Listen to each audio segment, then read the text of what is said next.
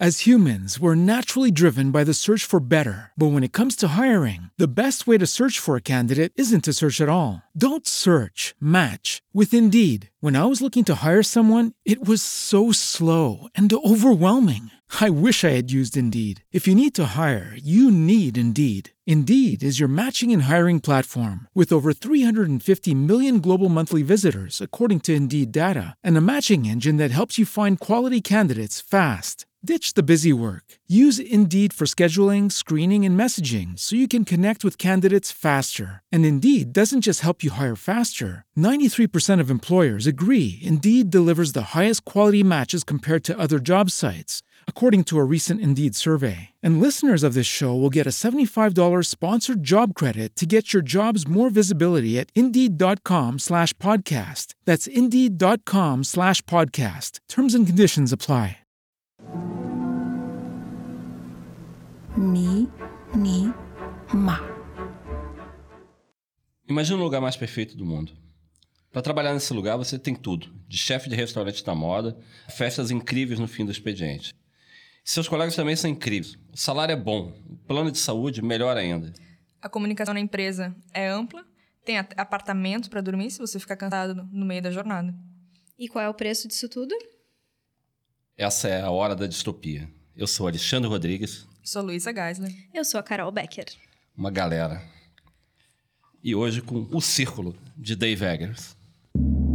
Se você está preocupado com a situação na sua cidade, no estado, no país ou mesmo no mundo, vai piorar mais.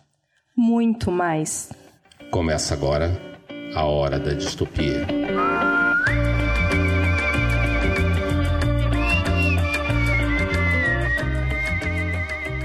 De volta ao Fascistão, o programa de hoje é sobre um dos meus livros de distopias, mais ou menos favorito.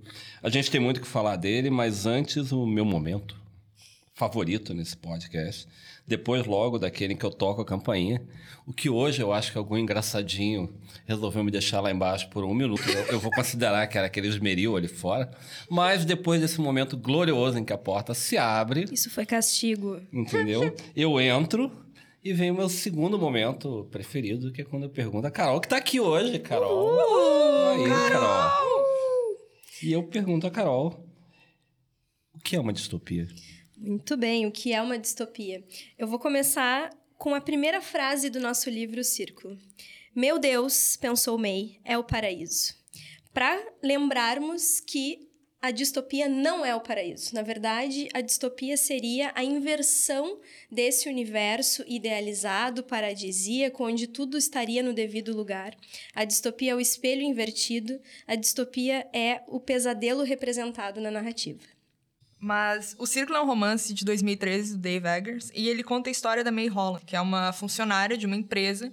Ela é contratada por uma empresa chamada O Círculo, que não é exatamente uma empresa, na verdade, uma grande entidade, em que tudo funciona, o campus é uma maravilha, e ela, ao longo, ao longo da história, vai cada vez mais se envolvendo dentro das atividades da empresa, e ela, que cada vez mais estão relacionadas a informações e como as informações têm que ser públicas, e então é meio que um misto de Google, Amazon, Facebook, Apple, Microsoft, tudo acontece ali dentro. Eles desenvolvem tecnologias desde para o governo, de botar chips em ossos de crianças para que elas não sejam raptadas, até, enfim... Descobrir os antepassados. Né? Descobrem os antepassados, eles fazem uh, rastreamento do rosto das pessoas. Então, você pode saber que seu antepassado dos anos do século XVIII, na verdade, traficava escravos.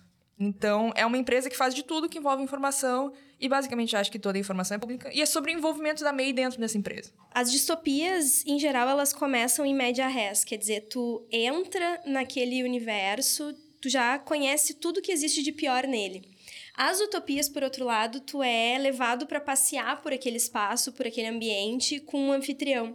E é muito o que acontece nessa narrativa, né? Porque a May ela tá começando num emprego novo e ela é literalmente apresentada a todo aquele esquema e vem todo um deslumbramento. E o que eu acho muito interessante são as associações com o nosso dia a dia do trabalho, né? O nosso trabalho uh, cotidiano como uma distopia verdadeira que a gente vive, porque é muito trabalho o tempo inteiro. É claro Claro que aqui é potencializado, então tem lá, sei lá, 150 mensagens, né, avisando que ela tem que fazer coisas e ela fica enlouquecida naquele computador tentando a, ah, alcançar as metas, né? Alcance as metas e ganhe o prêmio. É mais ou menos isso. Ela é meio que um atendimento ao cliente. Atendimento né? ao cliente, loucamente correndo. Então, a gente tem várias associações com o mundo do trabalho.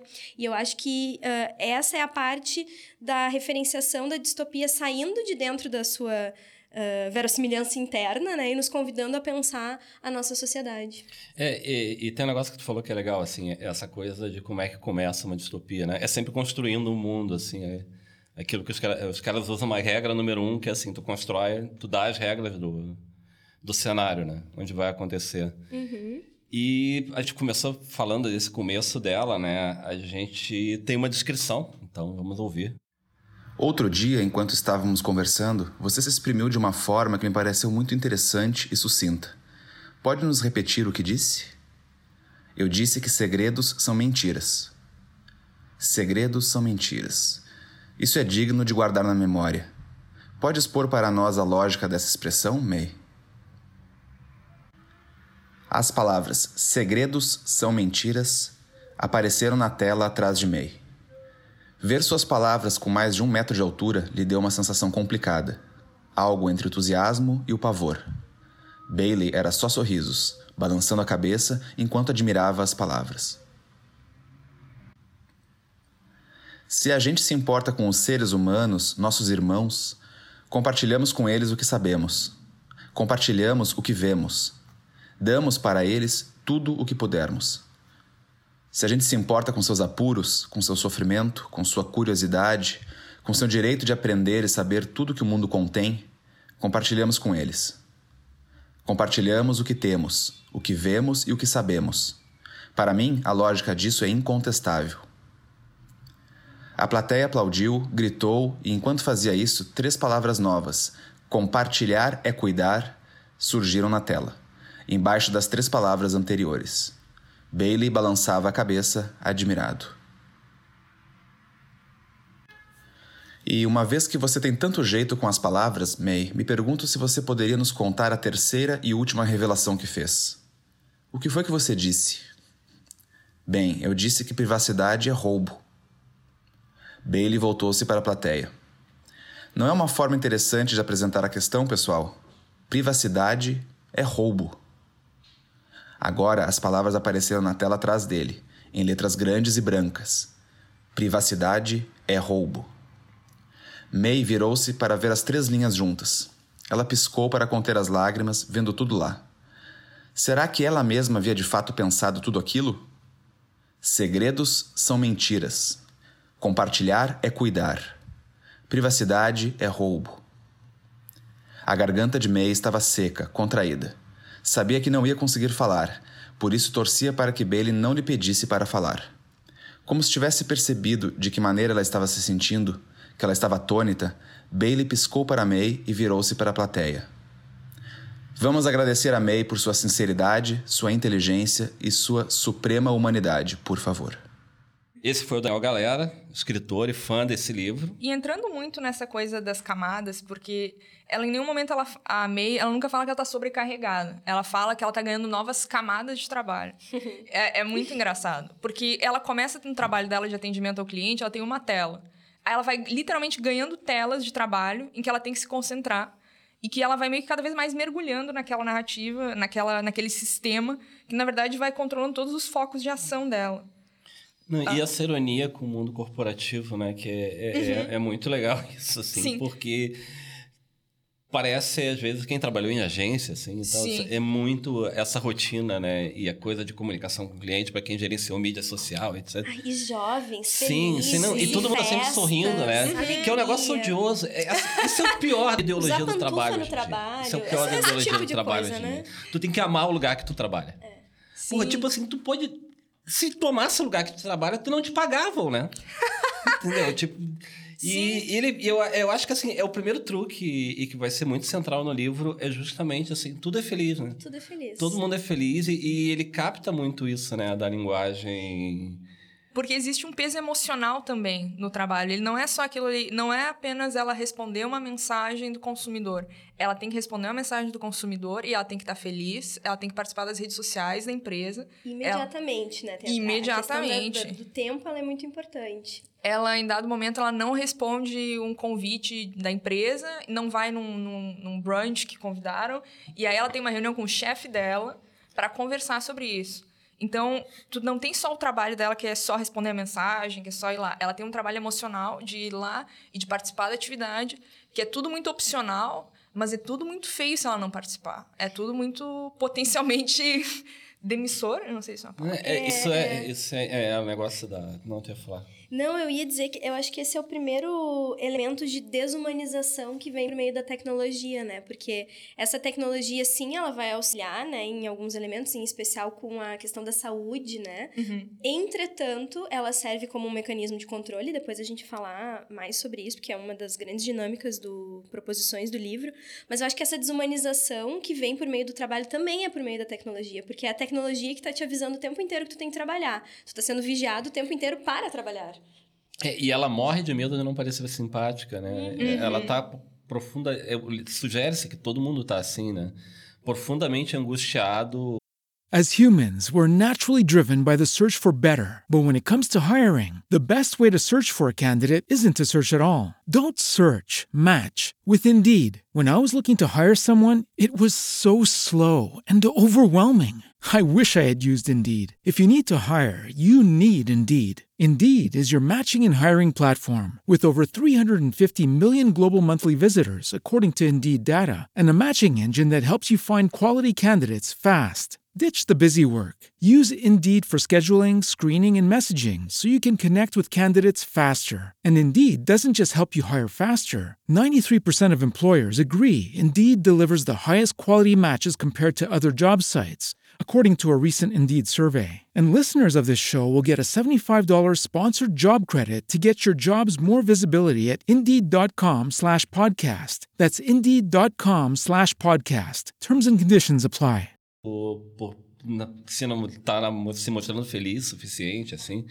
Não, e isso é legal, assim. Eu acho que é a primeira coisa que o livro faz, assim, que eu falei, né, que tem esse truque dele, que eu acho, esse é um livro brilhante, assim, eu acho que ele não foi muito bem entendido na época dele, assim, porque é, eu li resenhas muito duras contra ele, e o tom dele não agradava, muita gente achou o livro ralo, assim, por causa do tipo de prosa que o Eggers usa e tudo, né, mas ele ao mesmo tempo ele, ele é tão perfeito ele é tão sutil em capturar essa cultura em retratar como as pessoas pensam. Todas essas pequenas chaves que ele não fica em nenhum momento fazendo uma crítica assim pá vou fazer uma crítica e tu vê aquela coisa um momento vou parar a história e fazer uma crítica dele. Não é, é sempre sutil né? É sempre essa construção assim e o desespero dela que é o desespero é, aí eu acho que é um negócio legal do trabalhador moderno né? Esse cara que vive ameaçado essa homem, mulher que vive ameaçado pela automatização, uhum, entendeu? Uhum.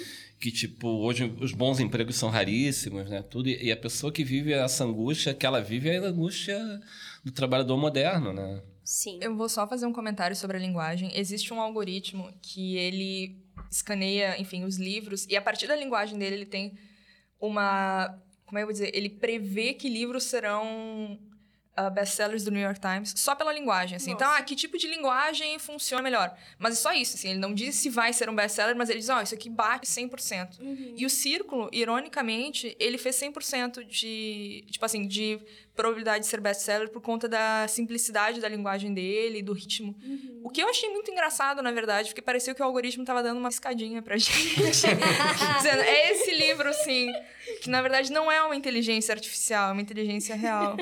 Escolhendo o livro. Eu fiquei pensando, Alexandre, que tu falou da questão uh, dessa percepção e da crítica, né, que é feita. Nas distopias acontece muito de a personagem, o protagonista, ser o sujeito que vai tomar consciência do mundo no qual ele está inserido, né, desse universo distópico, desse cenário distópico, e ele tenta implementar uma batalha, uma luta contra aquilo, né? A gente viu isso no 1984, a gente vê isso no The Handmaid's Tale, para pensar um mais recente. Isso é uma recorrência, é uma das categorias das distopias. E aqui me parece que essa personagem, que é a, a, protagonista, ela não consegue fazer isso, né? Ela é absorvida por isso tudo, ela tem esse processo de encantamento e ela não vai uh, tentar modificar essa sociedade, ela é absorvida mesmo.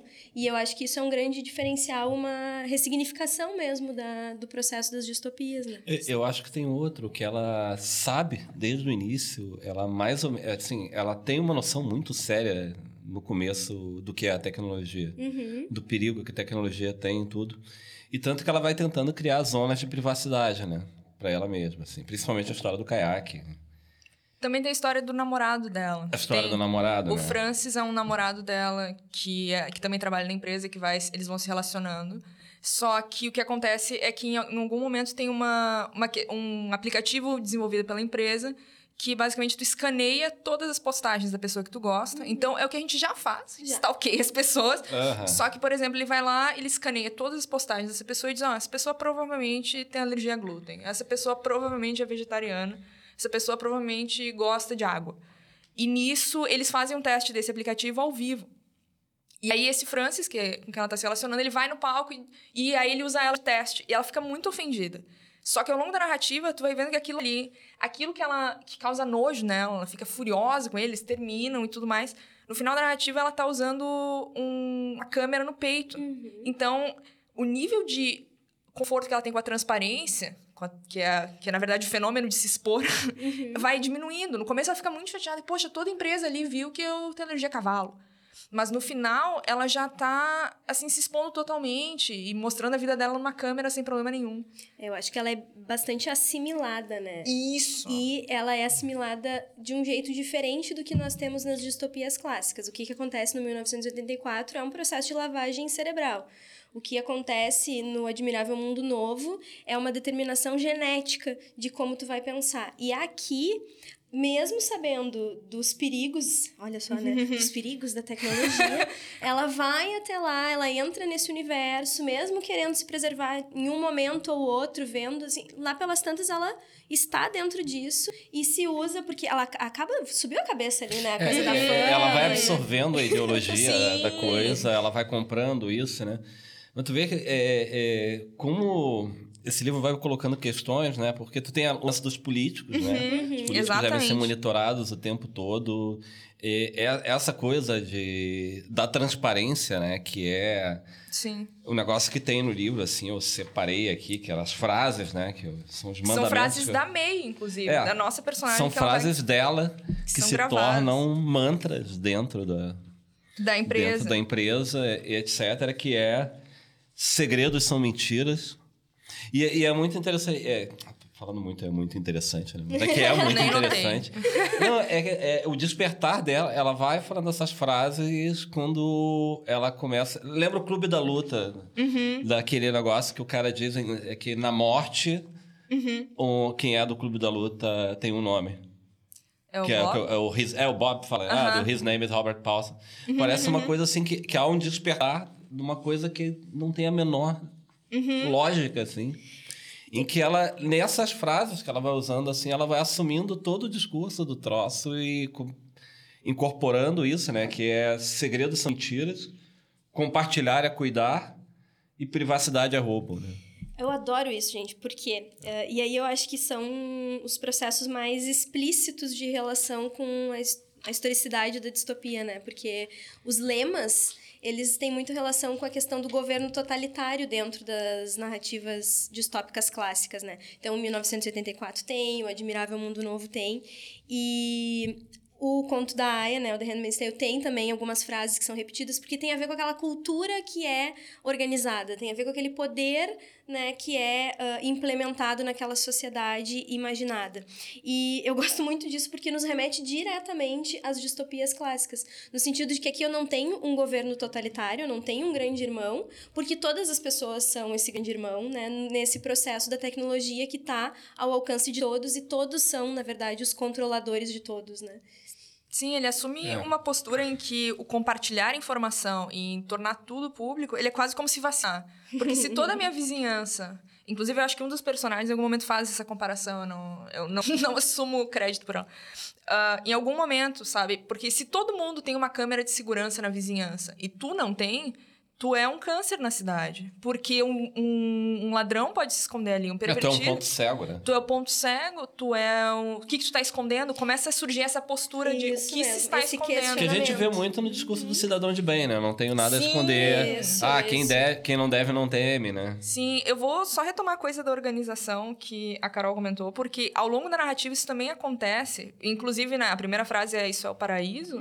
Ao longo do livro, quando a May começa a sair do campus, que é o grande campus da empresa, ela começa a achar São Francisco, que é onde ela mora, um país de terceiro mundo. Que tudo parece desorganizado para ela, porque o campus do círculo é perfeito. Ele é totalmente pensado em algoritmos e, e é tudo vigiado, então todo mundo se comporta, entre aspas, da sua melhor maneira.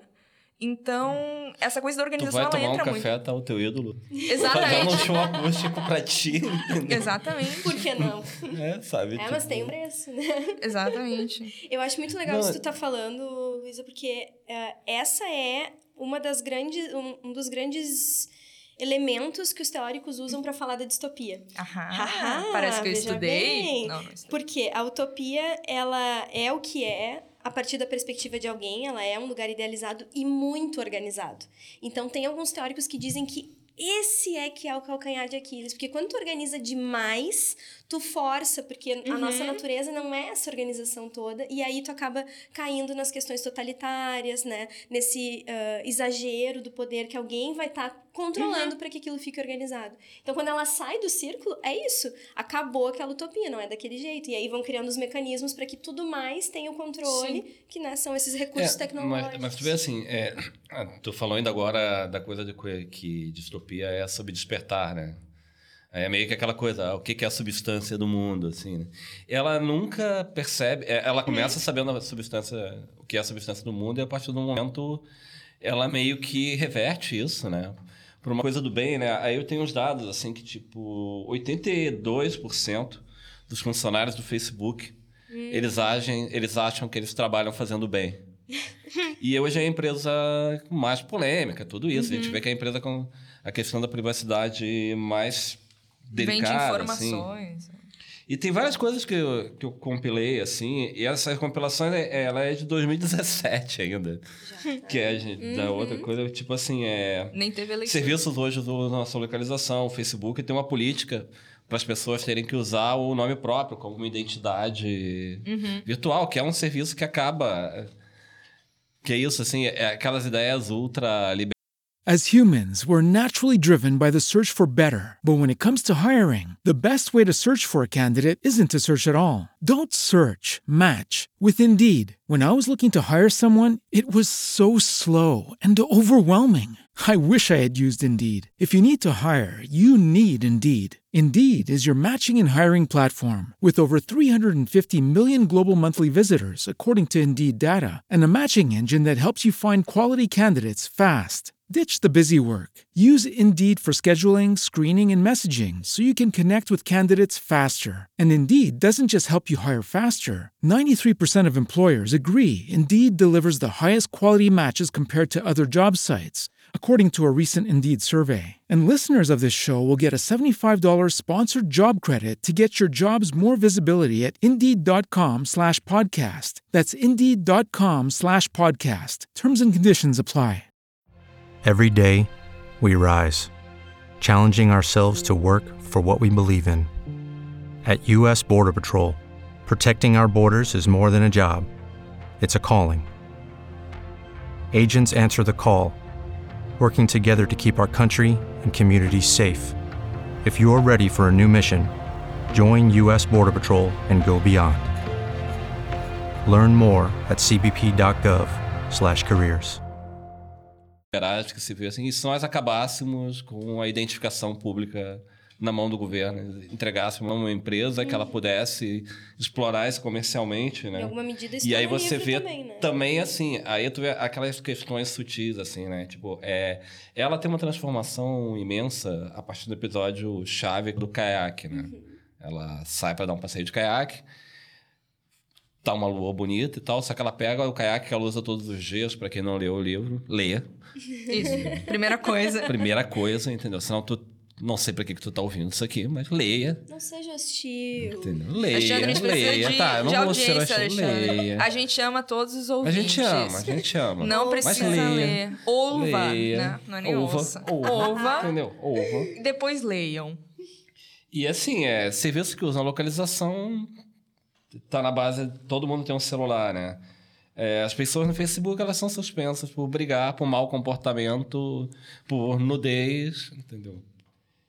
E é uma comunidade de adultos onde não pode ter temas adultos. né? Não pode ter peito feminino. É, É engraçado que mamilo masculino pode. mamilo feminino Sempre, já né, gente? tem um algoritmo perfeito pra descobrir se é peito, se é de mulher ou se é de homem. Isso. e tem esses experimentos sociais, né? Que são Nossa. Facebook faz direto, troca timeline, que tipo de pessoa tu vai ver, que tipo de assunto tu vai ver. E você tá o tempo todo sendo o rato de laboratório ali, né? Sim, teve uma, um experimento numa cidade em que eles mudaram todo o conteúdo das notícias que aquela cidade inteira via pra ver como mudava as interações dele. Uma das narrativas distópicas, ainda antes dessa formulação das distopias clássicas, se chama uh, The Machine Stops. E, e nessa narrativa, tudo é controlado pelas máquinas, as pessoas vivem em, em subsolos e tal. E a máquina lá dá uma treta, dá um tilt, bugou, para de funcionar. Né? E toda a reflexão dessa breve narrativa é, relaciona-se a isso. Então, esse medo da máquina e essa relação com a tecnologia, ela é algo muito importante expressiva dentro das uh, distopias, em especial relacionada à questão bélica, né? Como as máquinas foram responsáveis também, mesmo que na mão dos seres humanos, por causar grandes danos, né? E aqui, a questão da máquina se torna uma outra máquina, que é a máquina da tecnologia, desse universo virtual, dessa câmera, e, e acho que a, a, grande questão, tinha mencionado um pouquinho antes, mas a grande questão é que se antes a máquina era usada por alguém que não eu, e isso me afetava, agora essa máquina é usada por mim, eu aceito isso no meu dia a dia. Quem nunca estava lá conversando e disse, bah, vamos pedir uma pizza, e daqui a pouco aparece no celular, promoção de pizza. Gente, Nossa. socorro, sabe? Então, sim, a gente é o tempo inteiro tem essa relação da tecnologia e esse livro, e o Alexandre comentou antes outras questões, né?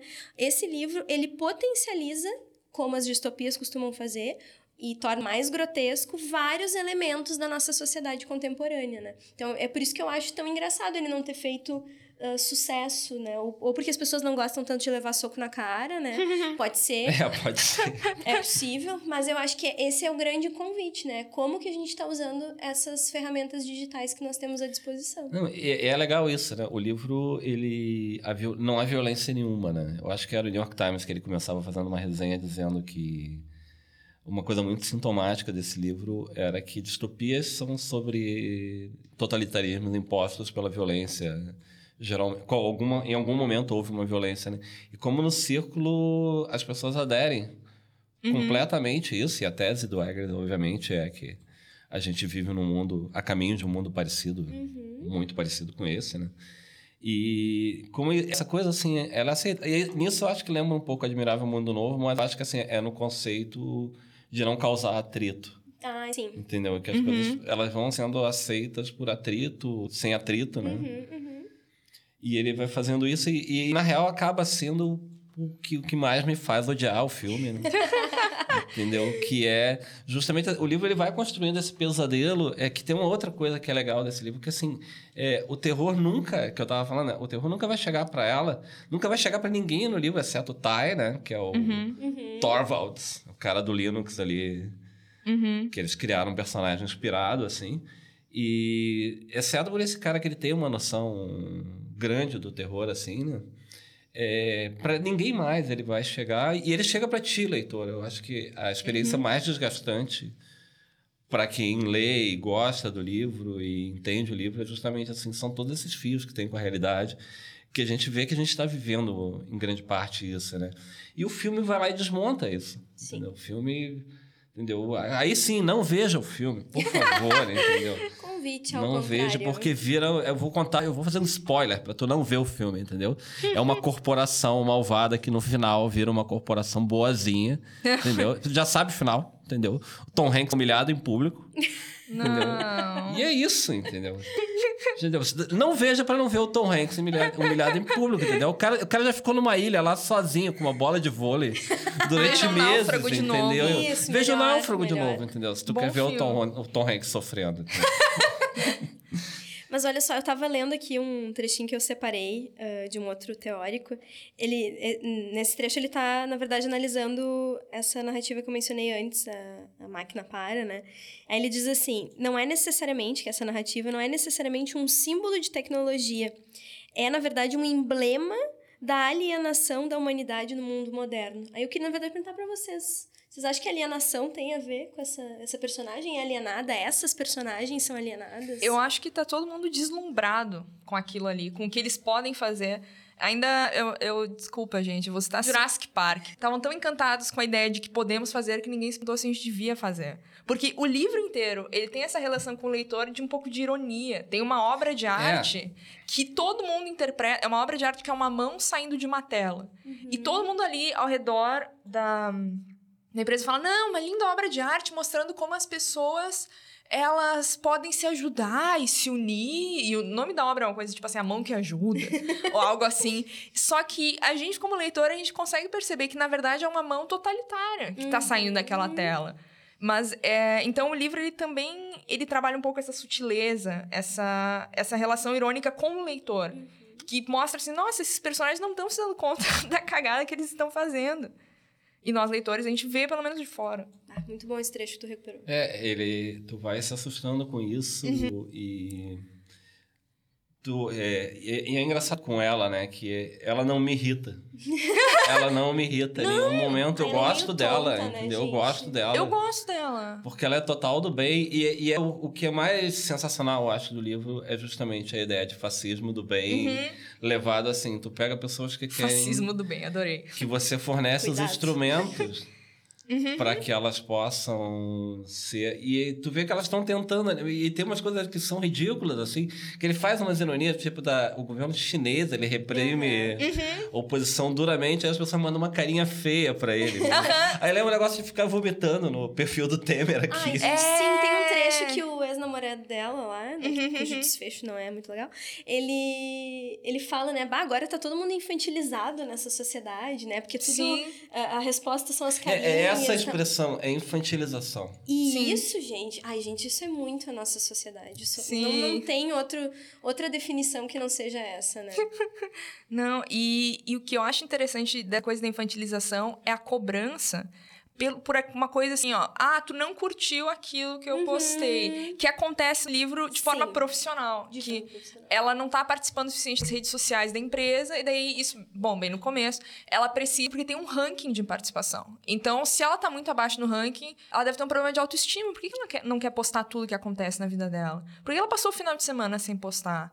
E aí vem aquela coisa de por que, que tu não quer compartilhar? Por que tu tá triste? Tá tudo bem? Uma coisa meio de criança mesmo. Não, e perfeito isso, que de novo é a distopia potencializando, distorcendo, tor tornando aquilo grotesco de tão exagerado, mas é isso, em outro nível, Sim. é, é assim É. o nosso cotidiano. A gente vê que é o, a, a outro, conto, é, outra coisa que se coloca assim, que é o fim do, do espaço entre trabalho e vida, né? Uhum. Ela, o tempo todo, ela vive e trabalha, depois literalmente no mesmo lugar, né? Sim.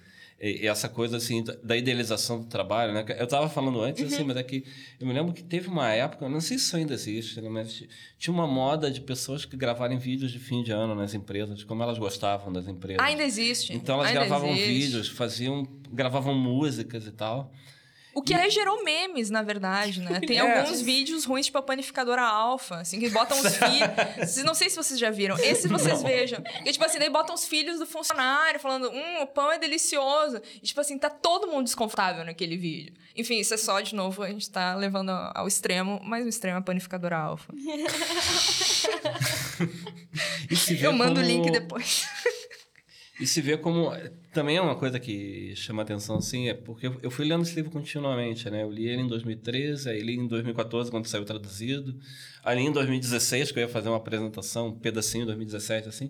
E como o perigo ele vai mudando, né? Porque em 2013 o Facebook parecia, e poder dessas corporações, assim, parecia a principal ameaça que a gente enfrentar, né? E tu ainda tu olha esse mundo às vezes assim, pensa, pô, apenas seis anos atrás tudo que a gente tinha que contar era com as pessoas estarem alegremente abrindo mão da privacidade, né? E agora tu vê que agora a gente lida num grupo de WhatsApp, né? Sim. Agora é ameaça à democracia, agora é guerra contra minorias, é um negócio, sabe, tipo completamente louco, assim, o salto que, que a tecnologia dá, essas questões. Eu tava falando de alienação, né?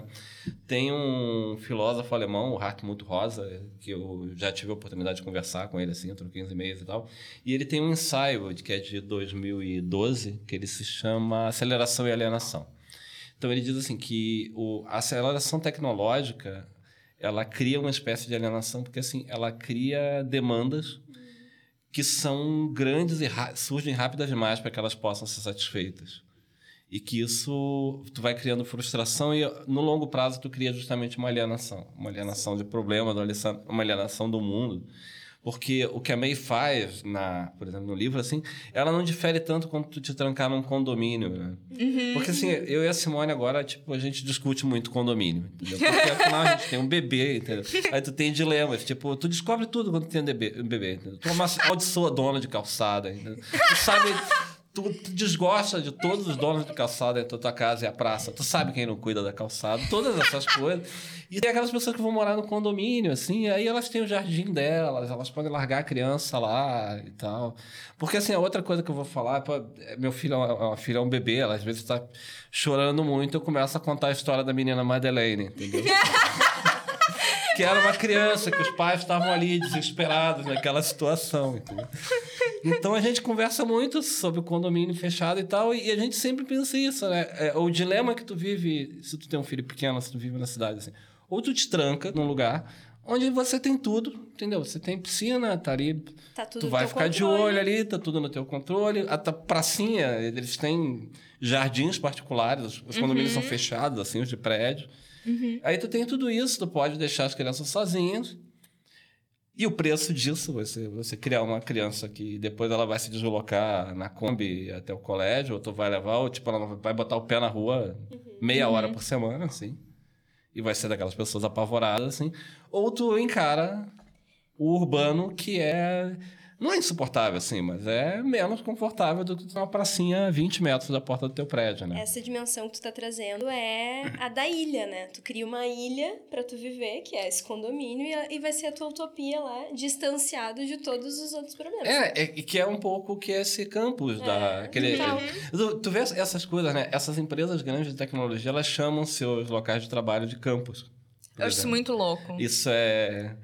Eu odeio essa. Só um comentário. Eu odeio essas terminologias de empresas moderninhas. Tanto é que tem um momento que a, a, a tá trabalhando na experiência do consumidor.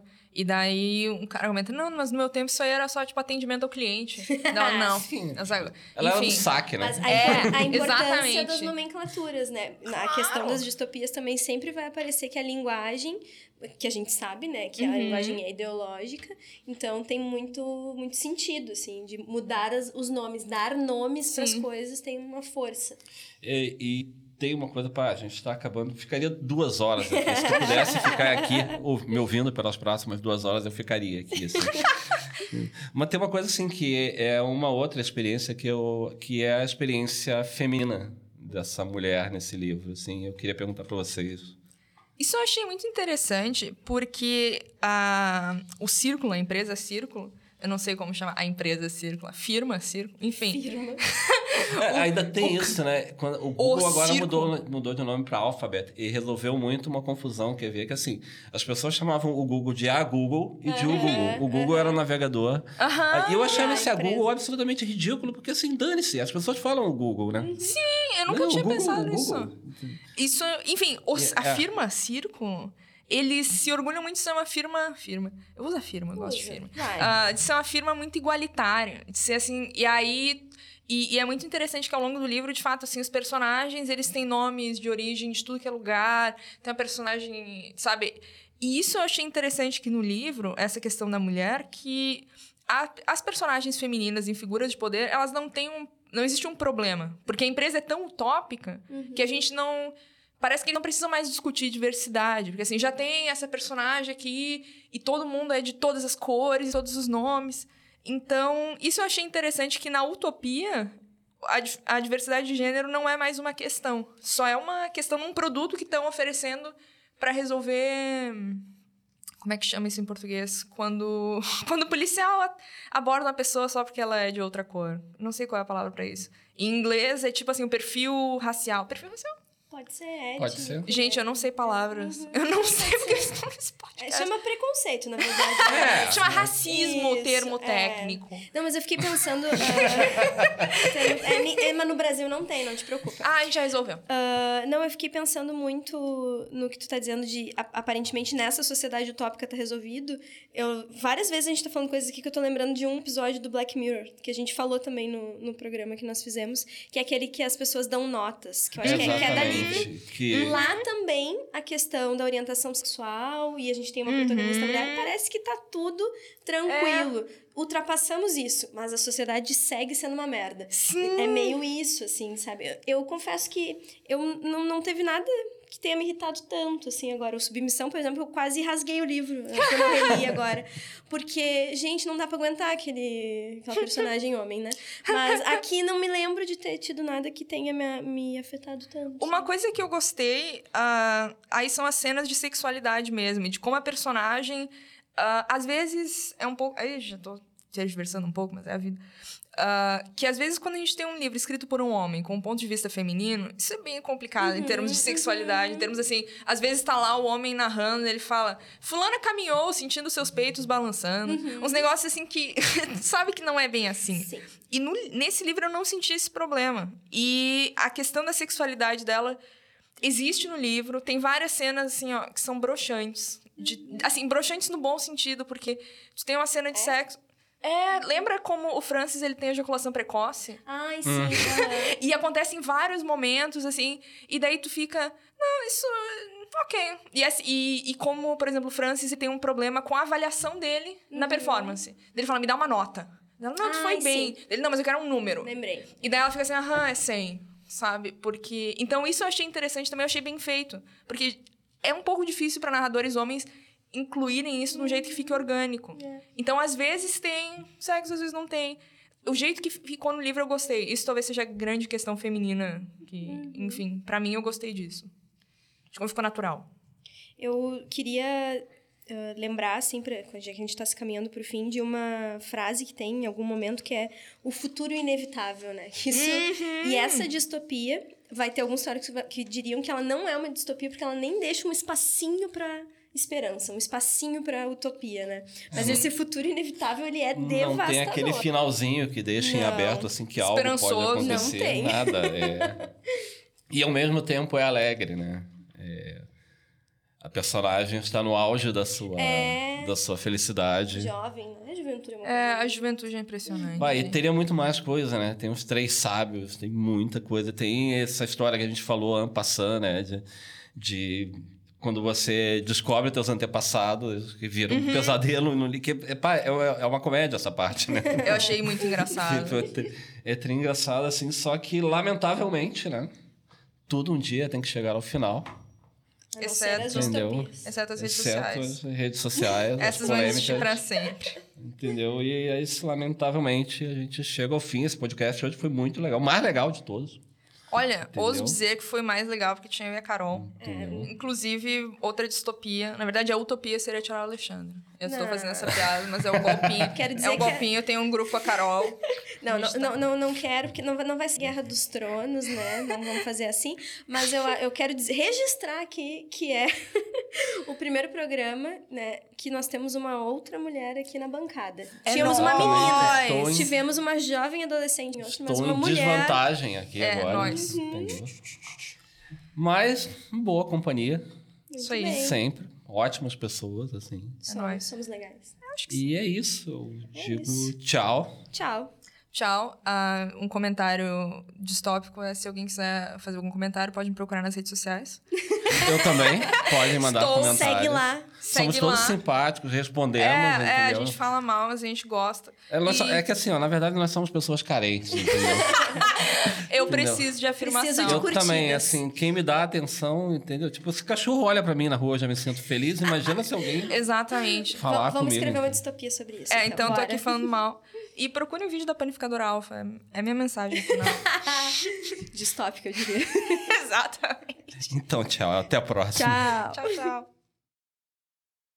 As humans, we're naturally driven by the search for better. But when it comes to hiring, the best way to search for a candidate isn't to search at all. Don't search, match with Indeed. When I was looking to hire someone, it was so slow and overwhelming. I wish I had used Indeed. If you need to hire, you need Indeed. Indeed is your matching and hiring platform with over 350 million global monthly visitors, according to Indeed data, and a matching engine that helps you find quality candidates fast. Ditch the busy work. Use Indeed for scheduling, screening, and messaging so you can connect with candidates faster. And Indeed doesn't just help you hire faster. 93% of employers agree Indeed delivers the highest quality matches compared to other job sites, according to a recent Indeed survey. And listeners of this show will get a $75 sponsored job credit to get your jobs more visibility at Indeed.com slash podcast. That's Indeed.com slash podcast. Terms and conditions apply.